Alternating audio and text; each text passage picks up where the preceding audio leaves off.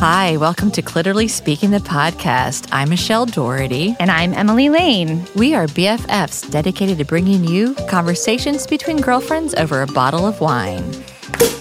Oh, I am so excited about the wine part. Oh, me too. So pull up a chair, grab your glass, and let's get talking.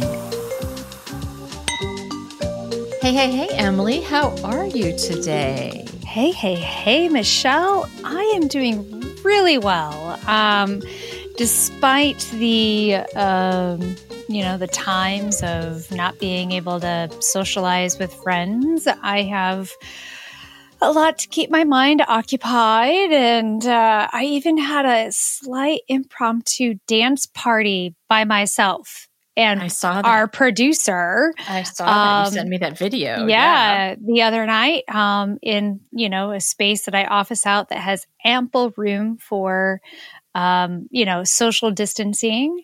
And I have to tell you, after 13 hours of laughing and drinking and dancing, oh my, I finally felt like okay, I can go home. so you you spent the whole time drinking and dancing and laughing 13 Pretty hours much. or were you working also?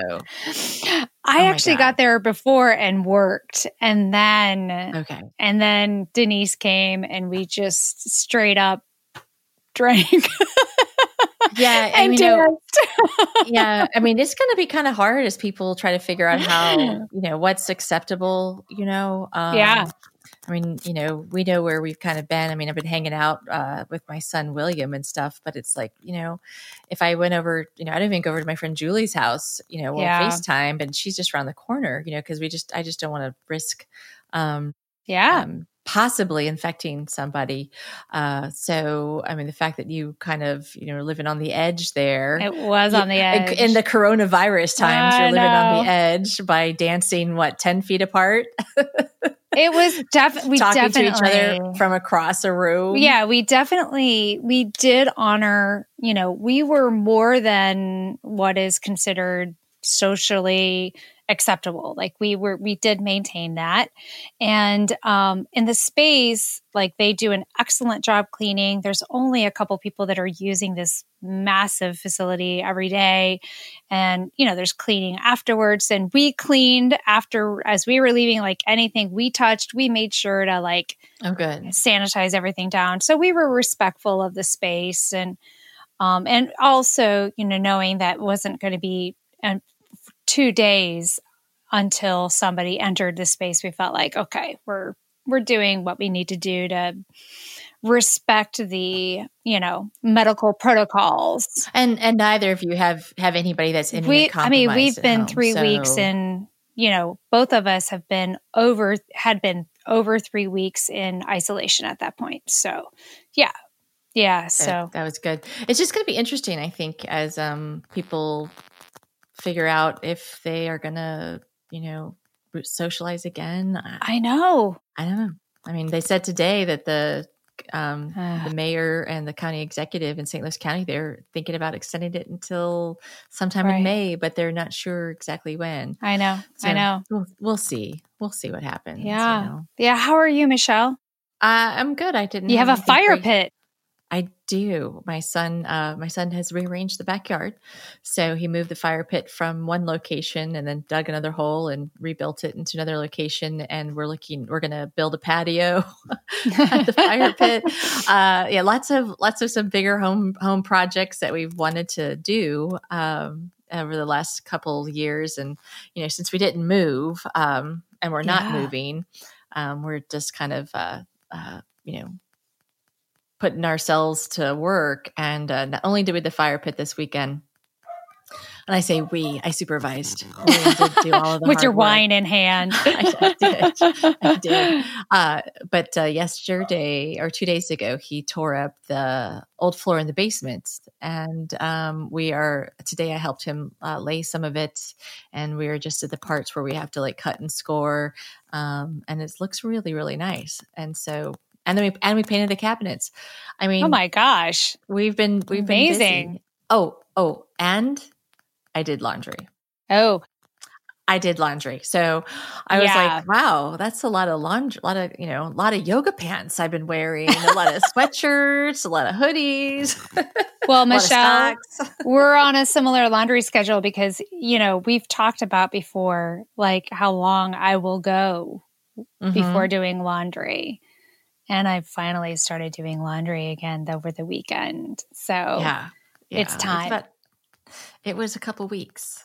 yeah. I was like, well, it's my my laundry pile kept getting higher and higher, and I'm like, well, it's, I don't have any more yoga pants to put on. It's time to do the laundry. So, um, yeah, so that's kind of what I've been doing. You know, um, watch a little television, playing games on my phone.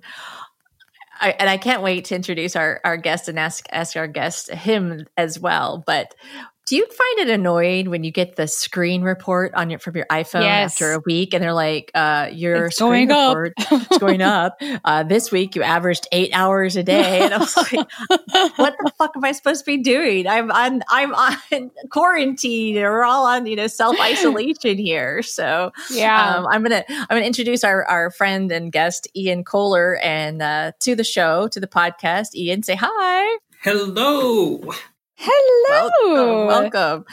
And Thank you. right out of the right out of the gate, Ian, how do you feel? Do you get reports from your phone on your screen? Um, actually, I I am an Android user, um, Samsung through and through, and I do not get a report. Oh, That's probably so nice. that's a sales thing for Samsung. you know, because I find it kind of a, a offensive. You know, like It's like I'm being judged by my yes, phone. yes, it's- right? it's You're using me too much. yeah, you know, do it should be- It should send out confetti like, yay, your screen time was up. Woohoo. yeah, as opposed to your screen time was up compared to last week, and last Have week you- you, were only five hours a day. Now Have you taken any steps day. today? Right. Maybe maybe it's along the lines of talking with your friends about it to see if you can outdo each other from week to week. Maybe that's the plan. oh, I Uh-huh. like it. Like, okay, with every hour, you take another shot. Yes. You know, that kind of the game, right? And then, or and, and do a, a flight of stairs. oh, oh, it could get it could get pretty dangerous after after a while. Yes. Yeah. So, Ian, how have you been managing it this like Corona times? Oh, Corona time. Um, Not the beer that kind. sounds like a fun party time. Um, and the truth is, maybe far from that. Um, so I work at a local state uh, four-year university, and I'm the office manager for counseling and medical services. And so we're considered essential. Um, as the office manager, my only real essential reason to be there is to deliver the mail, um, which happens once a week. Um, when the school's fully functioning, we actually have our own post office on site and they do all the deliveries. But with 99% of the campus shut down, it's just not going to happen. So you have to go and like retrieve your mail from the post office. Yes. And Okay. um, so they, I mean, I don't know how many staff people are at the post office on campus, um, but they're down to one employee a day. And depending upon which employee is there any given week, um, you may get someone who's like, yeah, here's your mail. And then someone else, well, you need to call ahead of time and I'm going to put the mail on this spot. You pick it up and I don't even see you. And I'm, so it's um, trying to manage different people's um, factors um, of uh, concern. Right. Yeah. And are you like wearing your mask and everything too, so that they're So yes, um, I've actually been keeping busy um, making masks. So oh my I've got yeah, I've got some fun Wow. feather prints and some bumblebees. Um, so this is what I'm doing during my downtime because I went from going into the office five days a week to going in for just a few hours a week. yeah, yeah. So are you passing those masks out, or are you just like trying to get a mask that's going to coordinate with anything you possibly would wear? Well, I have a lot of bee fabric, so um, nice. I don't. But I also have some sugar skulls. Oh, Yeah. interesting. Yeah. yeah some fun some fun prints um i've been Nice. giving them out to family and friends um i had people reach out to me like hey can i buy one i'm like i'm not looking to make a profit i'm just gonna send you some Yeah. Okay. Cool. So, uh, since we're on this topic, I'll show you this little nifty thing I have, which is a face mask. So, um, this was knitted by the Evolution Factory, which is that new, really innovative factory that's come into St. Louis. That's this. Uh, it's incredible what they do. So, um, yeah, it, this is a knitted, a knitted mask. knitted Knitted. Interesting. Wow. Yeah. Interesting. Yeah, they have these robotic knitting machines that are revolutionary to the whole garment making industry. And um, yeah, they can make like, oh, what was it they said? It takes seven minutes to knit this. Um. Yeah. So it. I I think that's fascinating. yeah. Um. I but I can't help but keep thinking that looks like a, a jock cup. strap. A It cup. totally does. or I mean, I just keep thinking about the cup that I would buy my boys when they were It playing does. baseball. and I know, but that's that's what they all look like. They all look like jock straps. did you did you see uh comedian chelsea handler took a bra and made her one out of a cup of her yeah Oh my God, Michelle, that's what I should do with all my old bras. Well, they have been talking about that, and one woman used one of her bras, and it f- filled her whole face. You know, so like the bigger your boob, the the less Yeah. likely it's going to be a you know a mask that you can actually use because you can't see, right? Yeah. Um, see and Yeah, i and no. i don't mind wearing them but um it's Bras? it's an it's an interesting yes mask. the fog on your glasses is a problem right. um and you can't tell people's facial expressions I know. yeah. Yeah. that's why I saw there was a mask that a woman designed for the hearing impaired, Yes. which was clear, which was beautiful. But you're right, the fog issue is definitely a problem for, you know, people who wear glasses, which is all things that this consortium that I'm collaborating with, all of these things are a part of the conversation is how can we make this product that is naturally antiviral, you know, naturally helps filter things out. Um, and maybe a little more design better. on that instead of just the black and white, because then it would look less like a cup than um, right. you know, like something, you know, because it's yeah, that's a little better. It's you know, but, but maybe like you know some paisley or something where it. I know. Yeah, they're working on it. This was this was like prototype right here. But anyway, this is cool. Well, I wanted to right. I wanted to make sure all of our listeners are aware that uh, Ian and I are on an improv team together Yes. and have been working together for I don't know a year now, uh, maybe a little bit longer. We've known each other and uh, uh, great conversations with him. And I thought, oh, he definitely needs to be on the podcast because our listeners will also uh, uh, love him dearly. And, uh, so- Absolutely. well thanks for that i i'm delighted really So happy Um, to have you here. Well, let's get down to business. What's everybody drinking? yeah. So Emily, why don't you start? Okay. Well, the, I the expert. uh, well, Go down from I don't know about expert. That in that, you know, Mhm. I, I'm definitely becoming more of an expert in these quarantine days. Let's put it that way. Um, on this podcast, you're an expert. um, I have gone to Burgundy. I love my Burgundy wines, and I, you know, the wine merchant always knows what I love to drink, and so they helped me find this bottle that's under twenty five dollars, which is a good price point for Burgundy. Um, it's Coteaux uh, Bourguignon 2017. Uh, producer would be Francois Confuron Gindre. Of course, we'll do what we do and we'll share that information. Um, I, I, I mean, I'm, I, I love it so far. I, I've just opened it on the nose. I get some uh, beautiful notes of pomegranate and cherry and earth. On the palate, what's interesting is that some darker fruits come through, some blackberry and plum, and that earth absolutely is coming through again. That mushroomy terroir that I love about that region. So that's what I've got in hand. I'm looking forward to seeing how this unfolds. You notice I've gone to the big Carl glass here for this episode. Yeah.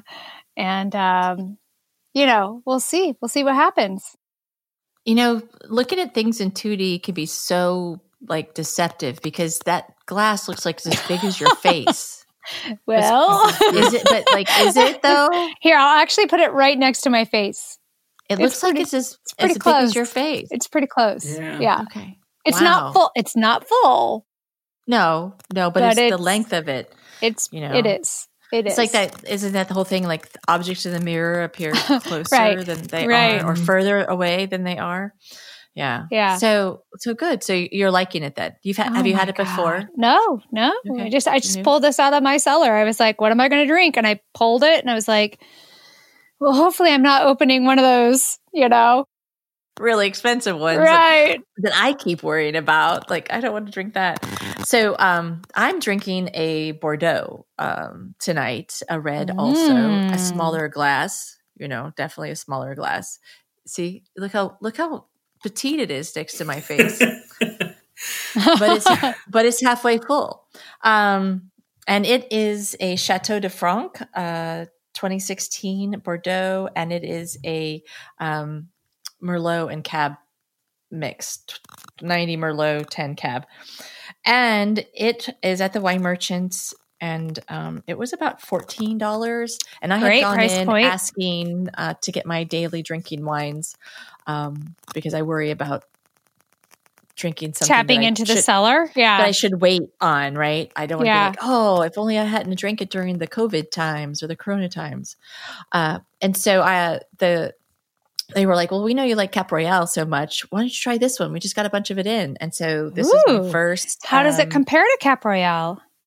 Well, I, I, you know, I'm not an expert at this, but I would probably say that Cap Royal might have a little more cab. Like the blend is a little bit more Cabernet than than Merlot, um, but it's very tasty. And I too just opened it before we started the show. I love that Cap Royal. I just picked some of that up. I was like, I, you know, again, I need the daily yeah. drinkers. It's gone up in price a little bit. Did you notice that? It's because we keep talking about it. Three bucks. still, it's still, still a good price. Sorry, I drink too much. Um, I I get I get some cherry and some um and some meatiness. You know, like I Ooh. really like to have a nice steak with this right now, but it's not gonna happen. Um, yeah, and uh, I if this were a panty,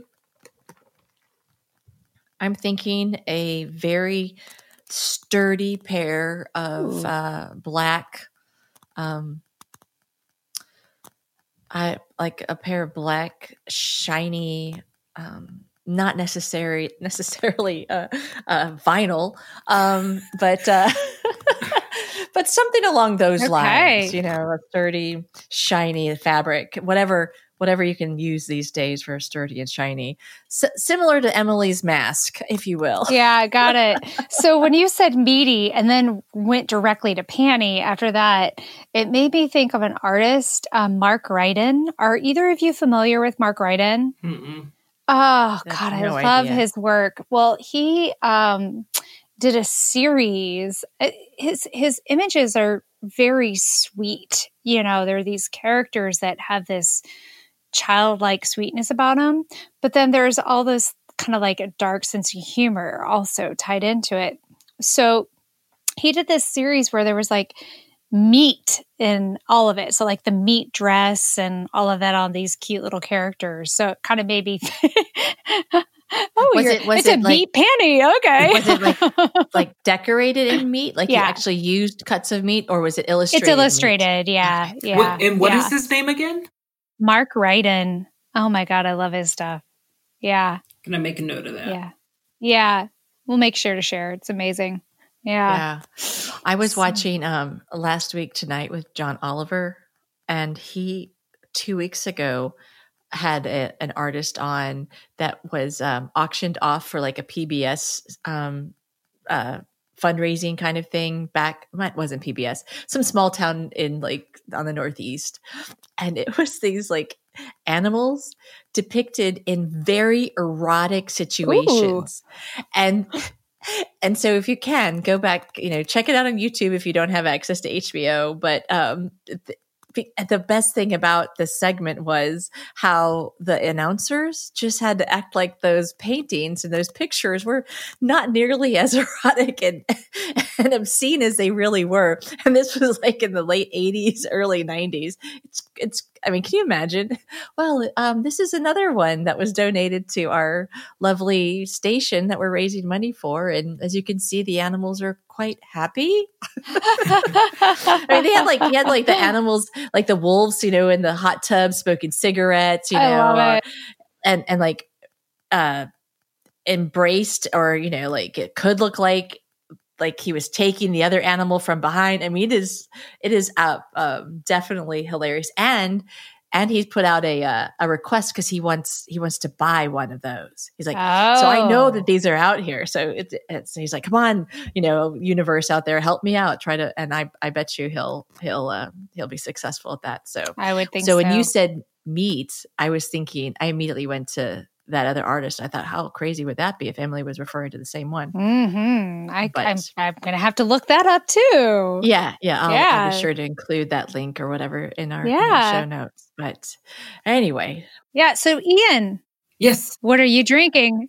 Um, so I don't have any wine in the house. However, this here is um, Boulevard Brewing Company, which is uh, Kansas City um, bourbon barrel quad.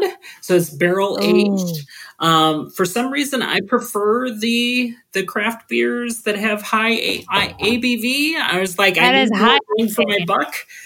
Um, so yeah, and I can tell you, I don't know anything about like what what fruits or what notes I have. I just know that it's or what kind of panty it is. I have no idea what kind of panty it is. is it a boxer? Is it a brief? Um if it were if it were a pair of underwear, is it is it a cup? it, it is it is a cup like maybe one would put over one's face. okay. It's a COVID cup. It's a COVID, COVID cup. cup.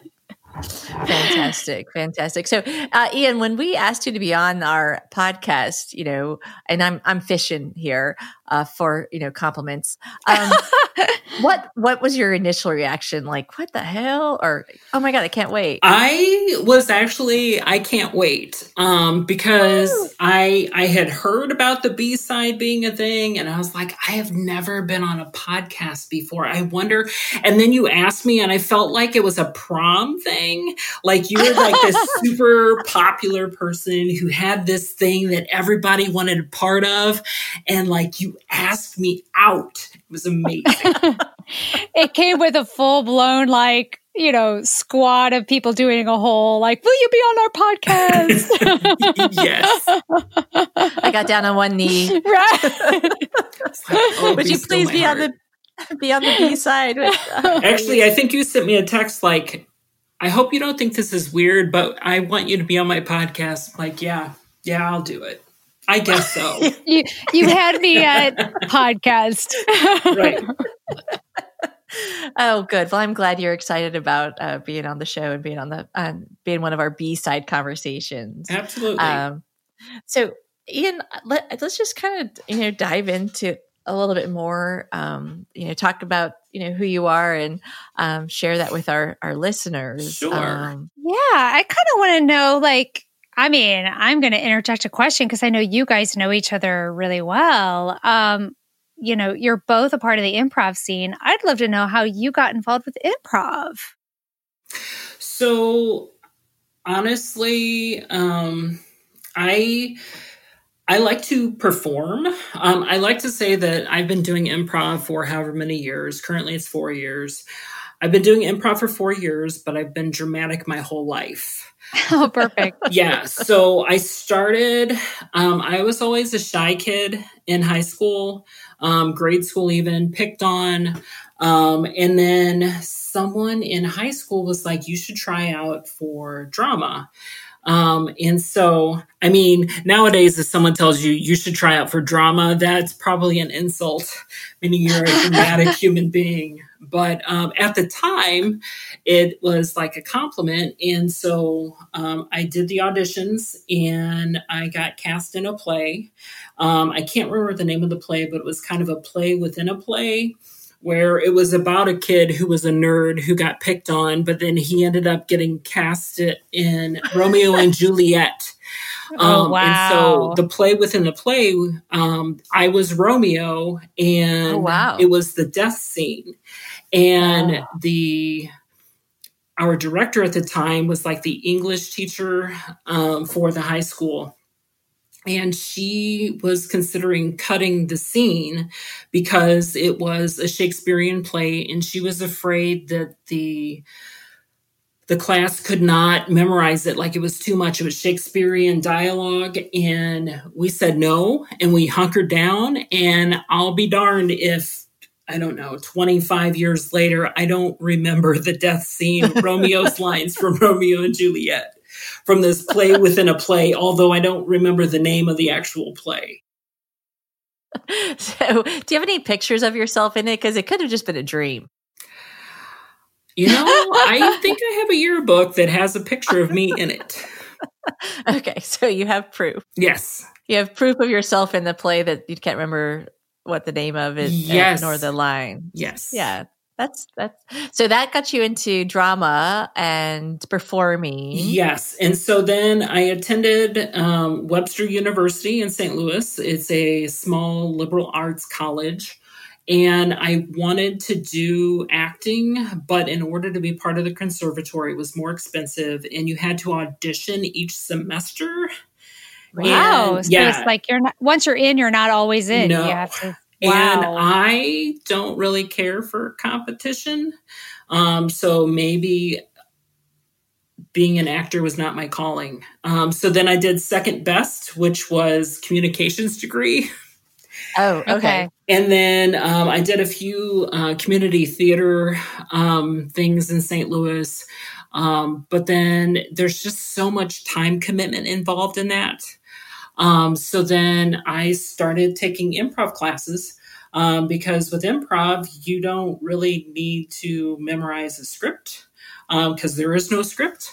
Um, And I've always been told that I'm witty. And so um, there was also a part of me that felt like I was losing my wit. Um, I also had a hard time making friends. That whole idea of having friends since you were in high school didn't exist for me. I don't know what that's like um, because I was bullied so severely that I don't have those friendships.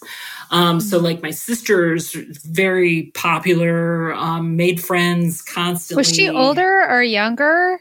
I'm the oldest. Okay. Oh, Um, you're the so oldest of how many? I was the oldest four. Um, I say Okay. was uh, my brother, who is 27. He died of a drug overdose um, Oh, back in gosh. 2011. So I'm still the oldest of four. Um, one of them is just not around anymore. Um, but Okay, my can I sisters ask and you, my you, brother, you sure. you you talk about okay you talk about being bullied and you talk about you know your your your brother and a drug overdose. There's like layers of things i'd love to di- dive into here. Sure. um I, I i'm curious about you know um i mean kids are just terribly cruel. I i was Mhm. bullied too. Like what you know uh, was there did you have any any friend at all to lean on? And and um i don't know would you mind sharing a little bit more about sure. sure. that Uh, so experience so the thing that's interesting to me is that um so i i was always the first to move from one class to the next um, I wanted to minimize whatever time I was in the hallway where I could be bullied. I mean, I had my books knocked out of my arm. Someone tripped me, and my stuff went everywhere, and people stepped over me. Um, but the I think the roughest part of the day was lunchtime because I didn't feel not knowing where to, to sit. Room, where am I going to sit? Yeah. And so I would just like meander the halls because at that time the hallways were empty, and I I don't have a musical bone in my body. I can carry a tune, but as far as musical instruments, no. And we had. Um, a high school. Uh, he was the choir director and he was also the music teacher and he saw me walk down because back in the day they had soda machine vending machines in schools um, and he saw me at the vending machine and he was like hey i see you um, walking around a lot like do you not go to lunch and for whatever reason i found in this adult um, i just don't feel comfortable going to the lunchroom. And he said, Well, do you want to hang out in the band room? He was like, a lot of a lot of kids who don't feel comfortable, like the band-aids, the the kids who Yeah. Yeah. So basically, um, if you look at a, a, popularity contest, the rejects of the high school would go hang out in the the band room, and so I was hanging out among these kids who knew how to play musical instruments, but were not, didn't have the social skills necessary um, or didn't feel comfortable like I didn't feel comfortable. And I knew some of these kids, but it, I was never introduced to an environment where we all got along. And so um, Mr. Mitchell, like, cultivated this this safe space for all of us to just be there and hang out and i remember like playing computer games on the computer um, where i mean i grew up in a time where we had like one computer in the whole school so yeah. um, so that that was um, he offered like this this safe haven for the students oh my and, god yeah that was really cool that's uh, uh kudos to him for acknowledge, you know, for making that safe space because, you know, it, were you smaller as a as a student? Were you uh, like um hadn't got like had you were still short? Had you not grown uh, much, or or were you the opposite, like tall, big? And, the word you know, squirrely comes up. Um, so mm-hmm. I had like a small frame. I was skinny. I was effeminate, um, ruddy cheeks. Um, and just didn't my voice like I, I like to joke that I still haven't hit puberty because my voice hasn't deepened. Um, yeah. Any one of these days. Yeah. Anytime I'm talking to a service provider on the phone or go through the drive-through, 75% of the time I get misgendered. Um, ma'am, oh, pull really? forward for your order. Um, yeah, yeah. It happens wow, quite frequently. That's surprising. Okay. Were you in a smaller school as well? Or were you? Um, my graduating class had 67 students. Okay. Yeah. Yeah. So, yeah, a, a limited, more limited pool of diversity. Yes. Yes. Yeah. Got it. Yeah. So I was thinking, like, as you were talking about being bullied, and I mean, when I was growing up, we moved all around because my dad was in the Air Force. So I had to like make new friends every three years. And one of the ways that um, I did that, like, to like have people recognize who I was is I tried to just have like the best grades, right? They would they people always know who the smartest kid in class is. Um, not saying that I was the smartest, but I certainly was very competitive and would usually give whoever had been the smartest kid in class a run for their money, which they were quite happy about. Mm-hmm. And um, I remember when we had moved from um, oh, and then my so two stories. One, night when I had moved from Hawaii to um, to Alabama, we had been in Hawaii for three years. Wow, that's a transition, huh? a little bit, yeah, just a little bit. Sixth grade, you know, Alabama, Montgomery, Alabama, and it was picture day.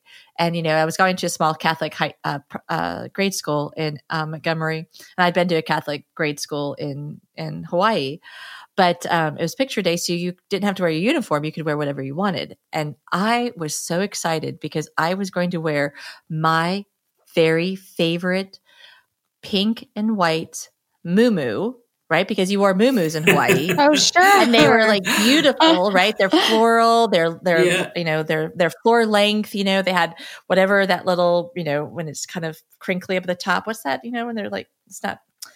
Um, I can't think of what it's called right now, but like a ruching uh, or something, like or? ruched, but there was something, you know, with the it's something more specific particular, okay. and I'm not I'm not necessarily, but I loved it. And it had a pretty little um, flounce at the end. And oh, and, and, of course, my hair was, my mother cut our hair. So I had that going on. And um, I walked in for my picture, and all the boys in my class started laughing. And they're like, Why are you here in your pajamas? Because they thought I was wearing a nightgown. And I was crushed because that was of my course my most favorite beautiful dress of all times, and I never wore it again. Yeah, I got I got I oh. got teased the one time, and I did not mm-hmm. wear it mm-hmm. again. Granted, I can't wear it now; it's too small. I've I've gotten taller. And then the other time that was awkward was when we moved from um, California to Oklahoma. Again, my family and their extremes, and it was my senior year, and I had no idea who to talk to, where to sit at lunchtime. And there was only like the one lunch. And I didn't know anybody. And it was awful. It was awful because you're like, you're just standing there. And then somebody's like, well, why don't you come sit down? But, uh, you know, like, how do you, how do you like break into a, to groups that were set three years earlier, you know, yeah. as, as this as this uh, senior. Fortunately, I another girl had had come to the come to the school also as a senior, and we became friends. But uh, no, we had two lunches. We were on opposite lunch, so that's what made it hard. Anyway, those were mine. I, I wasn't bullied though, but I know what it mm. feels like to not belong. I you know? I definitely so I I mean I've I've went through phases. So I had an era where I was the smart kid, and um, and and that's I mean I think it's because I'm I'm driven like you, Michelle. You know, like I just I always wanted to be perfect and um that's a really tall order right well we and, all know what it means like right why are we driving ourselves to be perfect because right. we're still wanting to be accepted accepted right, right. we're thinking if we're perfect uh, it's it's, com- it's completely true. And yeah. so, but I remember like there becoming a point like, and this is like, you know, puberty 12, 13, and being the smart kid is no longer the popular thing, right? And, um, and there were t- multiple dynamics happening, happening. I was getting picked on because I was, you know, in the, in the nerd group or whatever and then I also um, I, I I hated getting like cheated on. Like people were like cheating off of my test like they were like trying to look at me and that kind of stuff and I hated that. So it was really interesting because at that same time that was when I started like working and making my own money. And so I was like, I'm going to dress myself. So my interest in fashion really started when I was 12 and 13 and able to buy my own clothes. And I really used that as a signature to define myself. And the, the thing is, is that I, I, I did, I did break away from those normal, whatever those titles are. Mm-hmm but I never really fit into any one title or any one group because I I literally was that person beating to my own drum. Like I just, you know, I I I couldn't identify clearly with any one of those groups, nor did I feel like any one of them was right. So, Ian, when you're talking about being in the band room and not being able to play an instrument, that is how I felt in every single group I tried to associate with you know mm-hmm. and it's just it's it is what it is i ended up you know i had i i was fortunate enough then in high school i had a couple of really great girlfriends and uh, and they became my you know my social structure um, but it's uh, it's really interesting how impacting those experiences are. And i remember one time in high school i you know there was a plenty of girls that did not like me. And i think it's you know there's something i think about all those like high school rom-coms you know and mm-hmm. there's the awkward girl that the popular guy is going to try to date you know like i was that awkward girl and i can totally relate to that and so uh, you know those those the popular girls were very offended whenever I was that girl that was somebody was trying to date. So it would not be uncommon for me to go to the restroom and a group of girls try to shake me down. You know. Do, so, as women, um, both Emily yeah. and Michelle, do you feel that uh, the bullying was more severe um, from other women, um, other girls? Oh, for me, yes. Okay. Oh, yeah. It wasn't. I wasn't getting bullied from boys. I was getting bullied from girls. Okay. Yeah, for sure. And at one point, I mean, it had been a good, like, solid I mean, it was a hard year of getting chased down at my locker and in restrooms and in the gym, locker room, all that stuff. And finally, I just had had enough. And this one girl was like, came up to me, like, all threatening to kick my ass, you know, in the hallway. And I finally just like, I threw my books down. I was just exhausted by it. I'm like, okay, what are you going to do? Do what you're going to do because I've had enough of it. Like, what exactly do you think you're going to do to me? Mm-hmm. And it was so interesting because by confronting her in that moment, she wasn't prepared for the fight. She didn't think I'd ever stand up to her. And she huffed and puffed and walked away. And then that was it. I never heard from her again. Oh, nice. It was empowering. It was a good moment. Nice. Stand up for yourself, you know? I, yeah, I I never had any problem standing up for myself until I get like later in my life and I got married, but, but that's, that's a whole nother podcast. but but like growing up, I guess because I um I have a very sharp tongue. I mean, mm. and I I could throw out an insult faster to somebody than they if uh, you know that's where i would go like if i was feeling yeah. feeling like uh, in any way being attacked or aggrieved i would just throw it right back at them and mm-hmm. you know and i think that's that probably helped me not be somebody who was um physically manhandled or abused because mm-hmm. i i didn't have a problem just throwing it back at him verbally.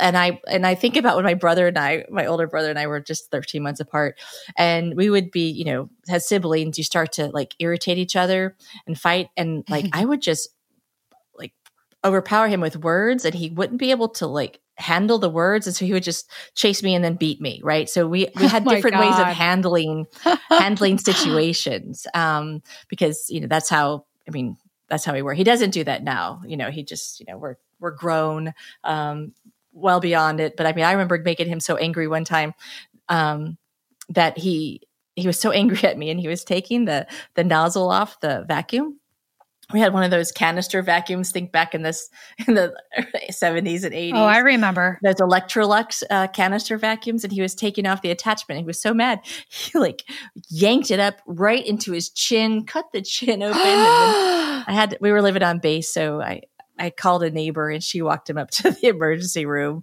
at the base hospital. And I was like, that was that it metal? Bad. Are those metal? Yeah. Okay. Yeah. They were like metal, aluminum or whatever, you know, back then. Yeah. Well, yeah. You said Electrolux and I was like, did he cut himself with plastic? I'm like, no, that probably wasn't plastic.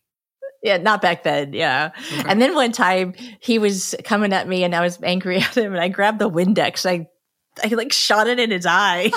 oh God. and then when he started wearing glasses, you know, several years later, I was like, I wonder if I did that to him. Did I make him wear glasses? Cause I, you know, um, and then that's why I'm so glad there was never any like handguns in our house. Yeah, no we kidding. mad at each other, you know.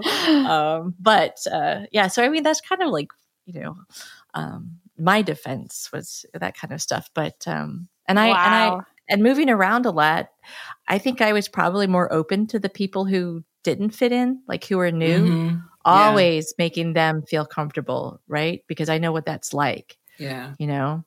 And um yeah. Well, let's uh let's take a quick break on that happy non non-violent discussion we just had. and uh let's drink more. let's drink more. Let's re let's re uh, refresh our glasses and see what other skeletons we can let out of our closet. and uh and we'll be we'll be right, right back. well, hello, Michelle. Hey, Emily, how are you? I'm good. I just wanted to express a special thank you to our digital marketing team, Worry Free Marketing.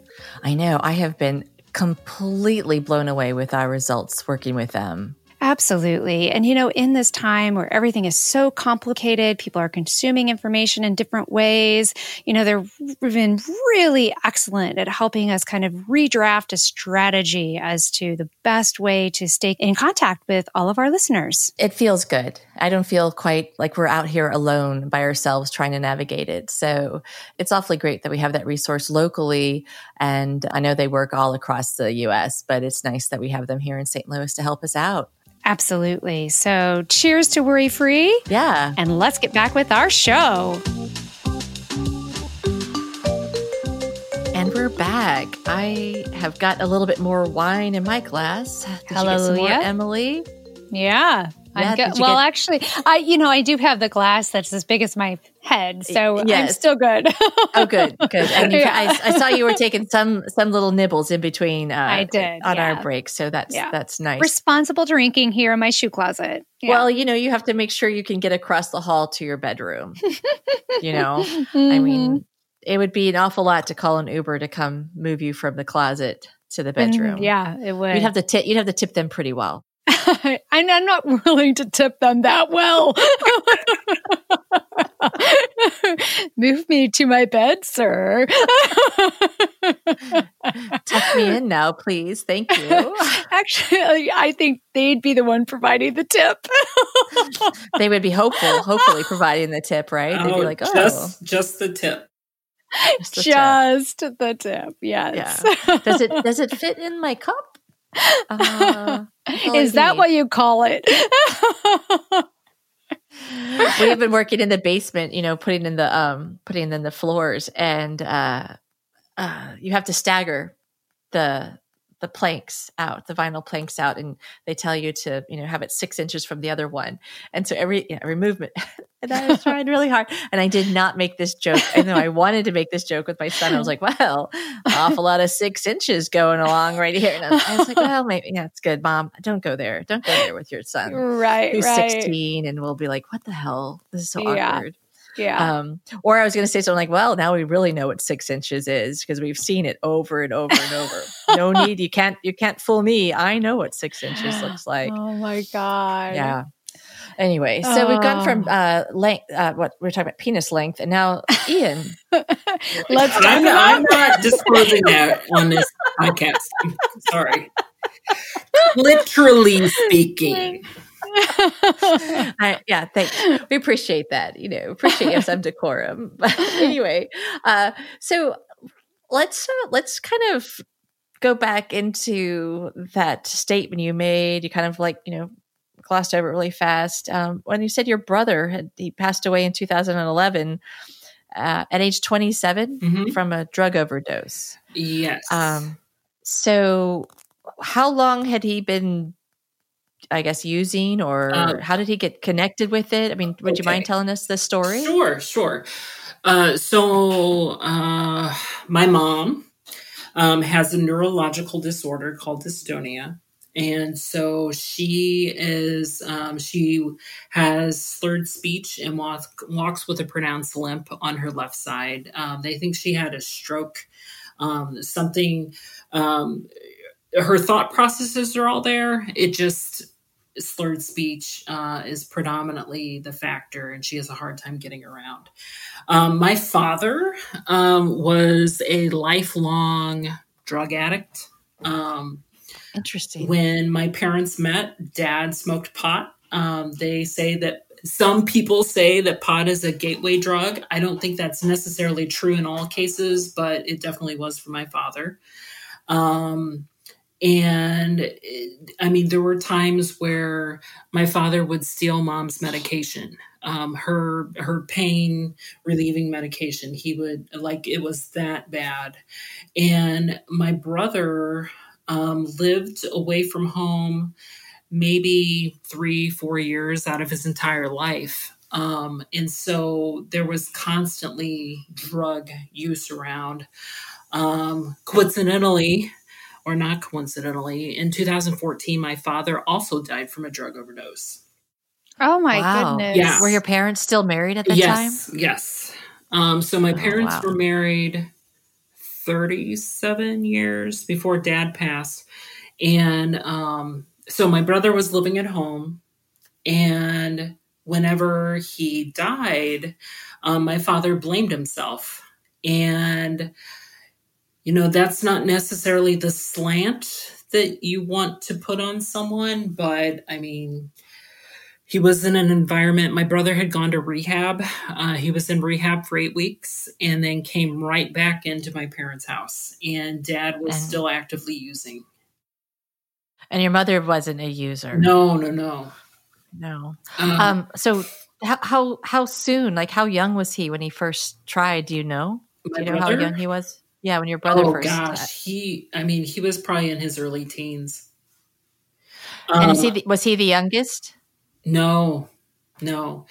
So it um, the birth order went boy girl boy girl. Um, so the boys were seven years apart. The girls were seven years apart.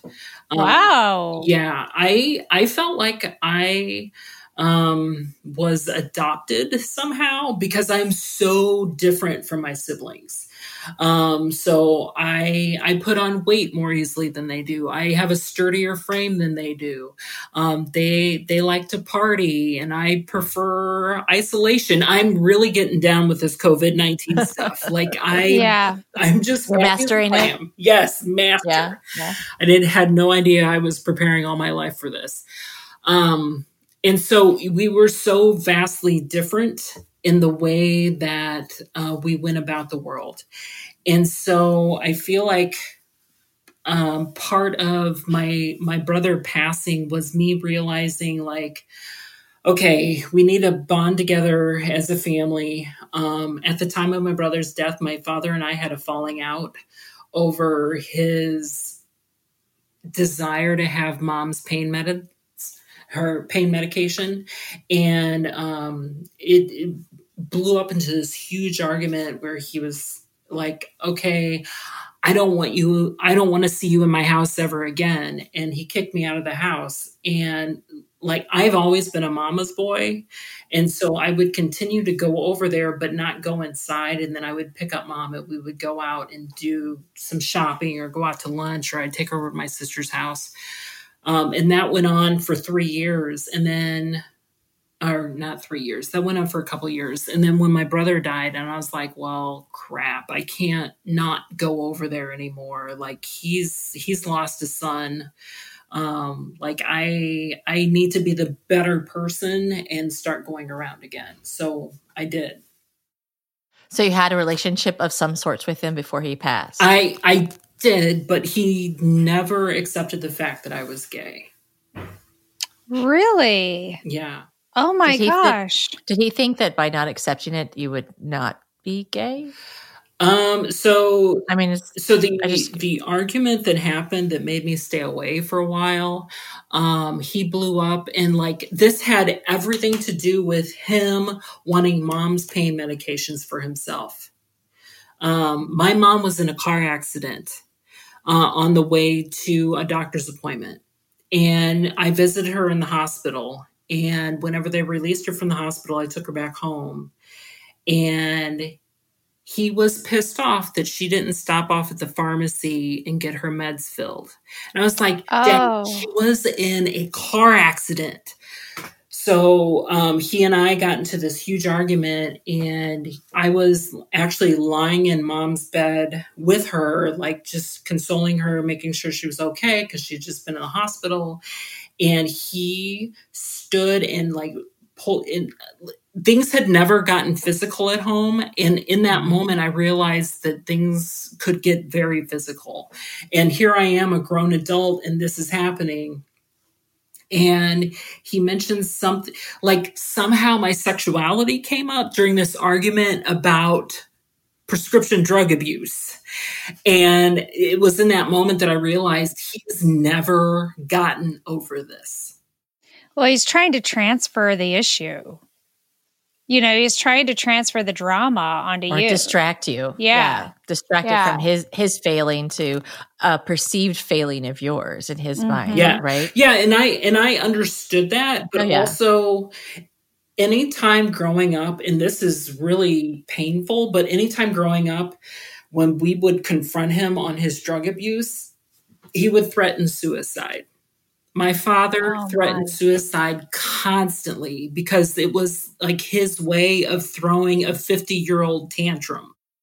What it was manipulating you, Oh, Yeah. manipulating all you kids, like with the threat of nobody. I'll just kill myself then. You know, Yeah. gosh, I can't imagine the trauma, the psychological Yeah. trauma that you know unleashed upon the children. And I mean, I had heart to hearts with mom, like, why, why are you still together? And why did you get with him in the first place? Because she, she would, they met in a nursing home. Um, n- n- not because they were elderly, but because they both worked there. So mom was a nurse's assistant and dad was a custodian. And somehow they felt like he was a pot smoking custodian and she came from a relatively normal family life um, where he was kicked out at the age of 16 had started smoking pot when he was 13 and i was like mom why why did you get involved with this man and she's like well i thought he would change to make you. thank I mean, thank goodness for that, right? Yeah. yeah Or Yeah. yeah, or or um, no.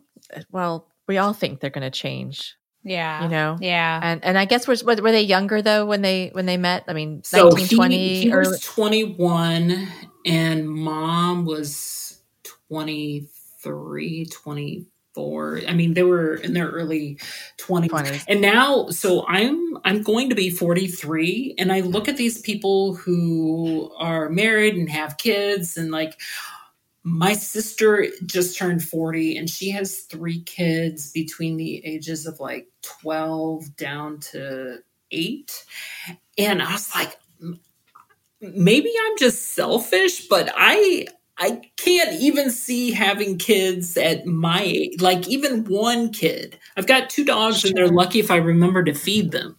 So i can't imagine having like human children Uh, well, it's you know, if you were taking care of your siblings, kind of growing up, if you uh, you know had issues with your, if you felt like your your father or you had to take care of your mom, I can see where, as an adult, you Yeah. are kind of done. You don't necessarily want to have that responsibility to to raise another human being from I- zero you know i didn't wherever. think of it like that um maybe that i mean that's quite possible i didn't move Yeah. out of my parents house until i was 21 so um yeah i definitely held on for longer than maybe i should have Yeah. You had a Well- great deal of responsibility at a really young age, you know? and and um you know and in, in society um for you to have a child it would have been a conscious decision you know being that you're gay you know, What? i know we, we, we Oh. established that right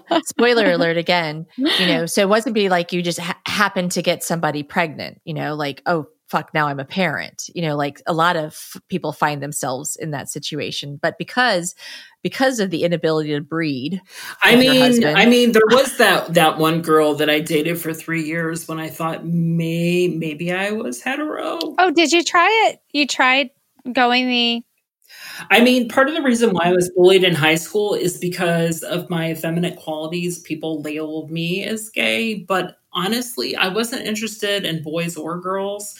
My Okay. plan was to get in, get an education, and get the hell out of there. Um, and most Yeah. times I didn't even want to be there. Um, so, so there wasn't anything in particular, you know, think about like puberty and hormones coming into play. There wasn't anything that you found particularly interesting in high school. You were just maybe too too afraid of all of the other issues at think- play I or think the focus was survival and not Survival, right. need. yeah got it yeah Yeah. Well, and you had to survive at home too. Well, you're, so, you were yes. trying to survive everywhere, so there wasn't a pl- spot where you could actually let down and and um and flirt with somebody and you know no. have a crush and stuff like No. that. It wasn't So, room. and in then your after world. dating Lisa for three years, and in that three years, we had maybe five times of intimate party time. Um, okay yeah But then I realized that in all of the the mail order catalogs because back in the day mail order catalogs were a thing that all the ones that came to the house that i was always more interested in the shirtless men underwear ads than i was in like the the ads for the bras or the whatever um and so right. yeah it was during that time i was like maybe maybe the kids were right maybe i am gay and how old were you then? Did you when you uh, determine um, that? Twenty one. 21 and did you uh, have a coming out to your parents? Did you tell your siblings? I mean so did, i told was, did mom, you i told mom first um because okay. mothers know. And mom just shrugged her shoulders and said oh well. Um and then so like with each person in the house that I told, I asked them not to say anything and let me do it on my own terms. And so I went from mom to my sisters, then my brother, and then from the time that I started to the time I told my dad, maybe a month and a half had gone by. Um, and I was kind of priming the pump because I had a couple lesbian friends and I would always make reference to my lesbian friends, my lesbian friends, my lesbian friends. And so one night I got home at like three o'clock in the morning, um, and dad was sitting there watching the History Channel. And uh, he was he was a good man. I feel he was just very misguided um, with regard to drugs and just um, his upbringing and sexuality and stuff. Um, and I told him, he said, Well, what have you been doing out? And I mentioned these lesbian friends by name. And he said, Oh, aren't those your lesbian friends? And I said, Yes. And he said, I will never understand how a woman could love another woman, and I will never understand how a man could love another man. Oh and I said, Well, I could. And he turned, and it was that moment that it was like, yes, Ian, you're going to finally say something to this man. And he said, Are you a homosexual?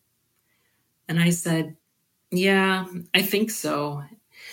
And he held his hand on his chest and he leaned back and I said, I are you all okay with this? And he's like, I just it doesn't feel right to me. And I had suspected that dad's parents, my grandparents, thought that I was because there was some issue with me coloring my hair like bright red, not like a clown red, but like an auburn kind of thing. And my grandma had brought it up.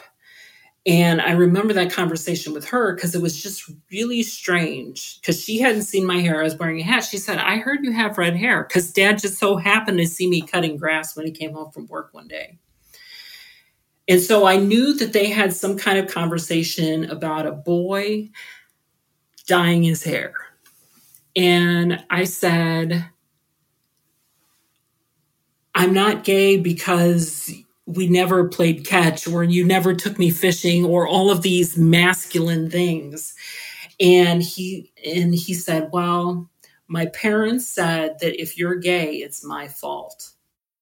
Oh man. Yeah wow and so i feel like that's part of the reason why he couldn't let he never let it go yeah. was um and I mean, he got really hardcore into drugs. Um, there was cocaine and heroin. I mean, really hard, significant drugs towards the end of his life.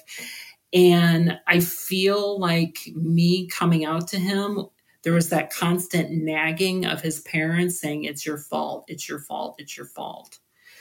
Um, but I was quite, I was quite um, sure that my brother, with his drug using promiscuous ways, was going to land my father several grandbabies to carry on the family name. If it weren't coming from me. But yeah. I don't. Uh, you and Lisa, you and Lisa weren't able to make it happen. right, right, right. I don't think that panned out. But my sisters ended up having the one sister has three kids, the other one has one and one on the way. So I feel like they more than made up for my lack of help. Right. Yeah. You didn't replace yourself with another worker bee out there, a no. future worker bee. Um, so how old was your father when he passed away? He was 57. Wow. Yeah. That's young. That is so young. Oh my God. Oh, wow. and uh, was he at your home, at the home when he, where he overdosed? So yes, so he was um he and mom were living in an apartment on the other side of town from me. And um so my brother had been living there. And then when my brother died, mom phoned dad's best friend and was like, Hey, um, Keith, my father, is really upset over Aaron, my brother's death. Um, will you come up here and cheer him up? And so that man ended up moving into my brother's old bedroom. Oh my God. And so we're not quite sure what happened. Um, but mom was babysitting um, grandkids when the the roommate, the the man who replaced my brother in his room, um, found my dad. Um, Mm. He he was. It was not uh, a ceremonious uh, ceremonious death. Um, it happened in the bathroom, and um, yeah, it was just he was gone. Mm. Oh my gosh. But How's your mom honestly, today? Um, honestly, as an adult, every single time I got a phone call from mom's house, I was like, "This is the call. This is You, the you, call." yeah. I was so certain that even before my brother died, that my my dad was living his life uh, totally recklessly, without regard for his life, without regard with anyone else's life. I can't tell you the the amount of times he drove under the influence just just because like he was constantly getting messed up. How are your other siblings with regards to addiction issues? Um, so the one sister is terrified of taking any painkillers of any sort. Um, the other sister, she might have an alcohol problem. Okay. And you have an addiction to improv. We've established that. And, and um, quality craft, high ABV beers. and how is your mom doing these days? Is she like mom's mom's uh, doing all right.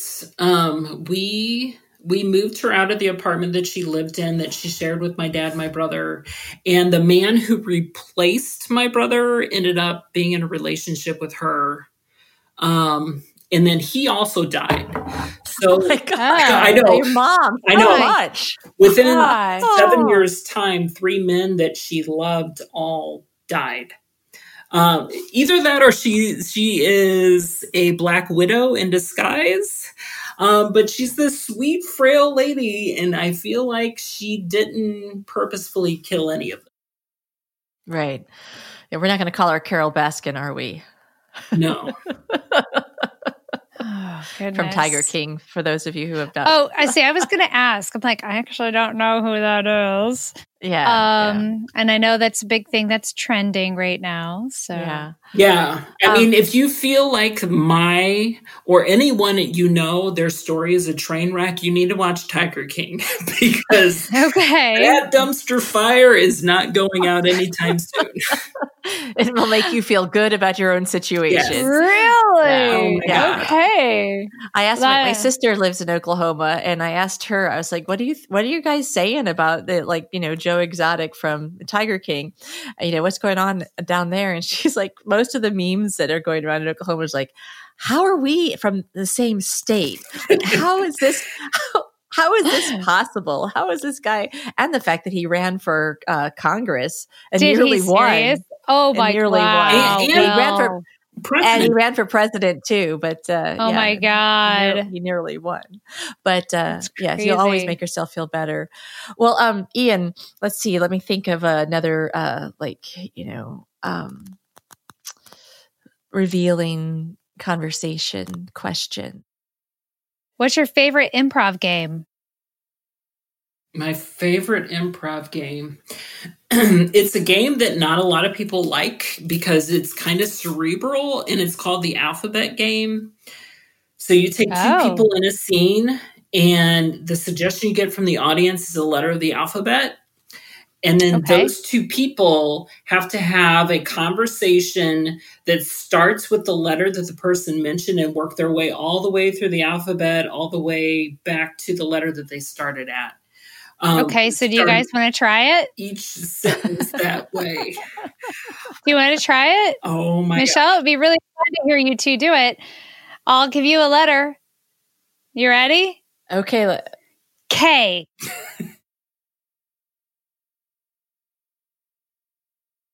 Karen, I need you to ship out these reports immediately. like I told you yesterday, Bob, I need some more time to get the reports prepared.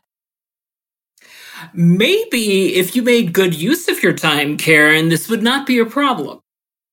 Now, now, now, don't go getting all up in my business. Oprah on YouTube is not worth watching in this day and age. Please, you have you have no you have no idea what you're saying. Quit fooling around, Karen. You know just as well as I know that too much Oprah means too much time wasted on the clock. Really? You're talking to me about wasting time on the clock, Bob? Slim Jims are not being produced in an adequate amount because you're wasting time. There is so much wrong with this conversation right now. I'm going to document it. Ultimately, I am also the HR rep for our company.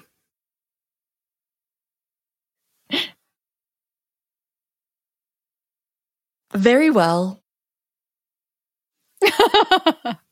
Well, well, well, we see who's boss now, Karen.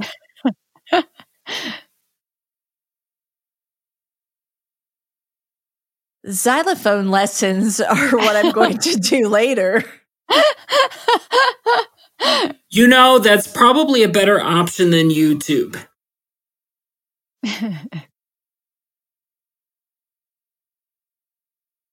Zeus is my cat. you haven't met him yet. Ah! All right, all right. You know, sweet talking me with kitty talk is just gonna make me laugh. Bob, Bob, Bob, I like to stay on your good side. Cue the sappy music. Dun dun dun. Every time you do that, you make me smile, Karen. Finally, something we can agree upon. Now, dang it, get those Slim Jims. Here, try this new recipe. I like it. They're slightly salty, slightly caramelly. Just like I thought they would be. Karen, you're the best. Voila! Fabulous. Oh my god. So yeah, there's there's first of all, I, as a listener, I'm thinking, what's the next letter in the alphabet? You know, like so to try and keep track of the conversation and do the yes and and be ready for the next comment with thinking, oh my god, what's the next letter?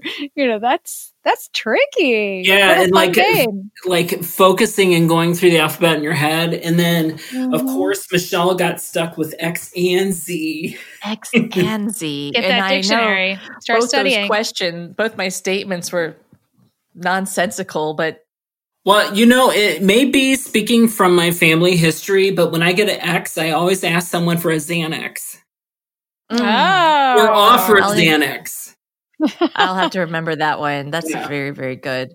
Because I mean, I'm thinking, you know, Z- xylophone Xavier, and I'm I'm gonna Yeah. you know, get. That's a bunch. tough one. X-ray is a good one to use. Also, um, X-rated. Yeah. Yeah. X-rated. Oh, yeah. But instead, I like to say xylophone lessons. yeah, it just seems natural. it fit Yeah. right in, didn't it? In fact, I'm gonna. Yeah. I'm in fact when I'm done with this podcast recording, I'm gonna go do my xylophone lessons. exactly, exactly. And then was that good? Dun dun dun. That was, Yeah, I Yes, I love love that. that. that was good. That was good. Yeah. Pat myself on the Wow. back. So that's yeah. There you go. Uh, so excited. Come out and see us sometime in the future when we're able to play. Yes, the extraneous commas that there you go. Yeah, yeah we um, even during this uh, pandemic, we've been having practice weekly, but um, doing it through Zoom, it, it just yeah. doesn't Different. have the same effect. Of course, yeah, because there's a, you know, it's it's one thing to react off somebody, but there's energy when you're around people, mm-hmm. and I mm-hmm. think that's the thing that I I am missing. Like, I yes, we're we're doing a good job digitally on our phones and through computers, keeping in touch with people, but it's just not the same. There's not the same essence there, you know. Yeah. Yeah.